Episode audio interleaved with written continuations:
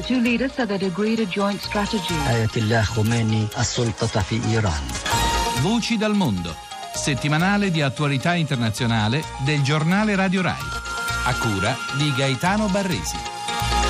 Buona domenica da Patrizia Alberici, studio per una nuova puntata di Voci dal Mondo. Parleremo oggi del discorso programmatico del presidente Obama sul Medio Oriente e la primavera araba, dell'evoluzione dei media di quest'area, per poi dedicare un ampio spazio alla storica visita della regina Elisabetta II nella Repubblica d'Irlanda. Ci sarà spazio anche per la delusione dei sostenitori del presidente russo Medvedev, che nonostante le crescenti aspettative non ha ancora ufficializzato la sua intenzione di ricandidarsi. In apertura dunque il piano del presidente Obama per il Medio Oriente e il sostegno alle rivolte per la democrazia nei paesi arabi. Abbiamo chiesto un commento e un confronto rispetto alle posizioni europee e in particolare italiane al capo ufficio stampa e portavoce della Farnesina Maurizio Massari. Noi condividiamo pienamente la visione di nuovi assetti in Medio Oriente che si stanno oh, delineando, espressa dal Presidente Obama nel suo discorso eh, giustamente intitolato Un momento di opportunità. Eh, crediamo che queste rivoluzioni arabe effettivamente aprendo queste società possono costituire nel medio-lungo periodo una grande opportunità per le popolazioni eh, diciamo, di questi paesi e per la sicurezza internazionale. L'abbiamo sempre ripetuto, il ministro Frattini è stato molto esplicito, stabilità eh, e eh, democrazia si rafforzano l'una con l'altra, quindi siamo pienamente d'accordo con le parole del Presidente Obama. Naturalmente appoggiare queste rivoluzioni democratiche significa anche un forte impegno eh, economico in termini di risorse finanziarie messe a disposizione dalla comunità internazionale, sia risorse pubbliche che private, e un impegno con le società civili. Il grande errore fino a questo momento è stato quello di avere un tipo di engagement con questi paesi limitato in maniera troppo circoscritta alle scelte governative. Bisogna assolutamente coinvolgere in questi processi le nuove generazioni e le società civili. La parte più delicata del discorso, quella forse più interessante, è quella che riguarda il negoziato israelo-palestinese. Il fatto che il discorso di Obama non abbia accontentato una parte o l'altra potrebbe far pensare ad una certa equidistanza. Non credo che si possa parlare di equidistanza. I principi espressi dal Presidente Obama sono quelli da tempo condivisi dalla uh, comunità internazionale. C'è un accordo tra le due parti sul principio due stati, due popoli, le frontiere del 67 eh, riconosciute da parte di Israele, naturalmente il pieno riconoscimento di Israele da parte palestinese, eh, sono tutti parametri condivisi dalla comunità internazionale sul piano dei confini e della sicurezza e anche poi per affrontare in una fase successiva le questioni più spinose, rifugiati e Gerusalemme. Il punto forte da sottolineare nel discorso di Obama è che non possiamo noi, comunità internazionale, non possono gli Stati Uniti, non può nessuno fare la pace al posto di. Le due parti devono ritornare al negoziato e questo è stato anche il messaggio forte che l'Italia attraverso il Presidente Napolitano accompagnato dal Ministro Frattini ha voluto dare alle due parti la settimana scorsa eh, in occasione della visita in Israele e nei territori. La necessità quindi di una ripresa immediata dei negoziati, devono ritornare al tavolo e eh, trovare il modo per uh, fare la pace, perché lo stallo negoziale è molto pericoloso in quanto fornisce un alibi alle forze della destabilizzazione nella regione, alle forze estremiste e fondamentaliste. Non è possibile comprendere il fenomeno delle rivolte antiregime nei paesi arabi se non si guarda al ruolo che rivestono i nuovi mezzi di comunicazione. Cecilia Rinaldini ne ha parlato con Hamza Boccolini, autore con Andrea Morigi del saggio Media e Oriente, appena pubblicato da Murcia. In che senso si può parlare di una primavera nei media del mondo arabo? Primavera perché i media sono oramai in massima espansione da almeno 4-5 anni anni nel mondo arabo e in particolare le televisioni satellitari sono ormai più di 700. Questa espansione è iniziata da dieci anni a questa parte e riguarda all'inizio le tv satellitari ed ora anche i giornali web e i portali in internet. La rete e i social network si sono dimostrati determinanti per le rivolte dei gelsomini, ma l'accesso a internet, il digital divide, a che punto è?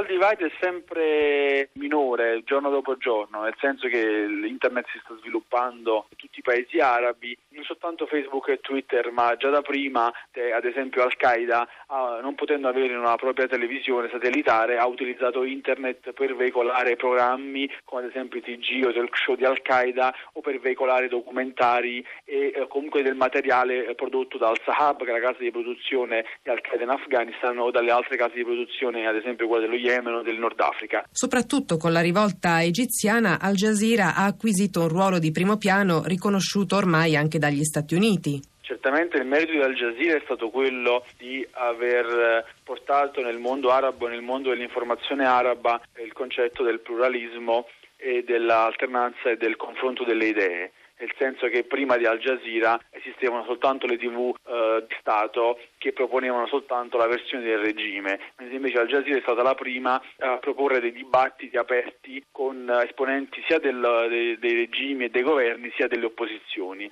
Al Jazeera non ha avuto un grosso ruolo nella rivoluzione tunisina che invece si è sviluppata attraverso Facebook e altre vie, ma ha avuto un grosso ruolo ad esempio per la rivoluzione egiziana per la quale ha dedicato dirette fiume e lunghe trasmissioni pompando appunto le, le, tutte le attività dei manifestanti, questo perché lo sceicco Yusuf al-Qaradawi, noto telepredicatore di Al Jazeera, essendo consigliere di amministrazione ma anche egiziano, uomo bandito da Mubarak, aveva interesse poi a ritornare nel suo paese come poi ha fatto per guidare quello che oggi è la corrente islamica egiziana. Non parliamo solo di notiziari, ma per esempio anche di soap opera che sono molto popolari. Sono strumenti per confermare stili di vita tradizionali o permettono anche di veicolare qualche apertura? Permettono di veicolare delle aperture, ehm, soprattutto però le telenovela più famose, come ad esempio quelle turche, come ad esempio An-Nur, che l'anno scorso ha avuto i massimi ascolti nel mese di Ramadan, perché mostravano diciamo, modelli di vita non propriamente arabi.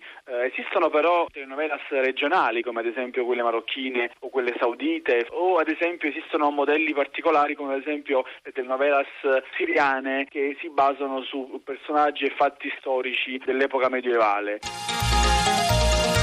L'importanza del perdono e della riconciliazione è stato questo il leitmotiv del discorso della regina Elisabetta d'Inghilterra al castello di Dublino, l'unico intervento ufficiale della sua visita di Stato in Irlanda. L'intervista al professor James Walston, nato a Dublino, docente di relazioni internazionali all'American University di Roma, e di Virginia della Pietra. La regina Elisabetta ha detto impossibile ignorare il peso della storia, ha parlato dei tristi e deplorevoli errori commessi dal Regno Unito in Irlanda. Dunque non ha proprio chiesto scusa per il passato, ma ci è arrivata vicino. Lei che ne pensa? Non si poteva aspettare una richiesta di scusa diretta da un capo di Stato simbolico, però ha riconosciuto gli errori, i grandi errori fatti dal Regno Unito, da, dalla Gran Bretagna durante i secoli e del rapporto molto travagliato fra la Gran Bretagna e l'Irlanda. Ha anche menzionato la perdita propria quando ha detto che questi eventi ci hanno toccati tutti, molti di noi personalmente. Bisogna anche ricordare che suo zio, Mountbatten, è stato ucciso nel 79.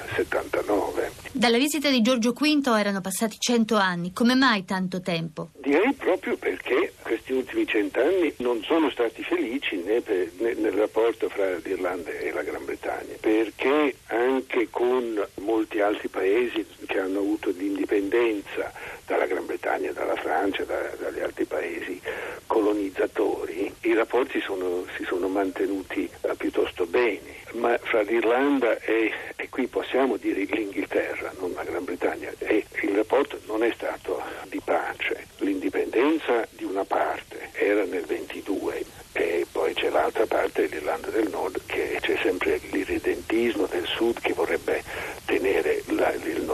Bisognava aspettare fino al 49 perché l'Irlanda diventasse repubblica fuori del Commonwealth e bisogna aspettare fino al 99-98 dell'accordo di Venerdì Santo, l'accordo di Belfast, per avere una base per la pace nel Nord. Perciò è stato un secolo molto molto difficile.